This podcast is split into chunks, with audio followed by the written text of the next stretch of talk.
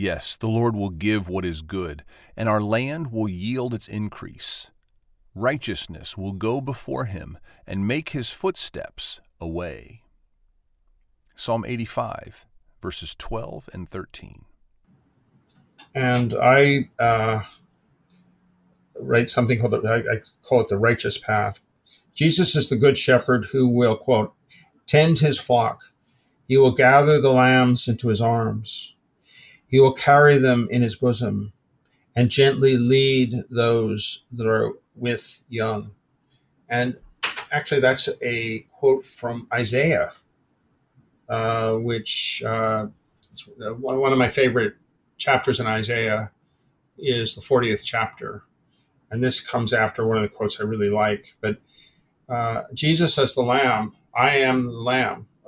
Of God. Isn't isn't that one of his I ams in uh, the Gospel of John? Yep, and uh, he says that uh, I am the good shepherd as well, and uh, caring for us. So he's both. Uh, um, well, identified by John the Baptist as the Lamb who takes away the sin of the world, and then identifies himself as the the good shepherd as the one who carries and here's this aspect of the goodness of the lord um, we talked about that yesterday. That what is the bringing what brings everything together? This righteousness and justice of God and His love, and eh, the psalmist comes to this conclusion: Yes, the Lord will give what is good, and it's just a reminder to put our confidence and trust back into Him. Uh, and and I just going to read a little bit more uh, uh, from Isaiah uh, because I, I, think it's quite beautiful. Behold, the Lord God comes with might, and his arm rules for him.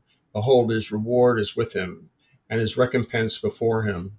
He will tend his flock like a shepherd. He will gather the lambs in his arms. He will carry them in his bosom, and gently lead those who are, who are with young. Uh, and I think what's interesting in that is is kind of he comes armed uh, there's one sort of metaphor, and then he goes to the lamb. And you and I, uh, apart from this recording, we're talking about the mystery of things. And in Isaiah here, sort of encompasses the mystery of God. I mean, these are two characteristics you usually don't marry together, but they are characteristics of the Lord uh, God. And it's an invitation to allow him to be our shepherd and to hear his voice and follow his way and find the path that he has put out before us.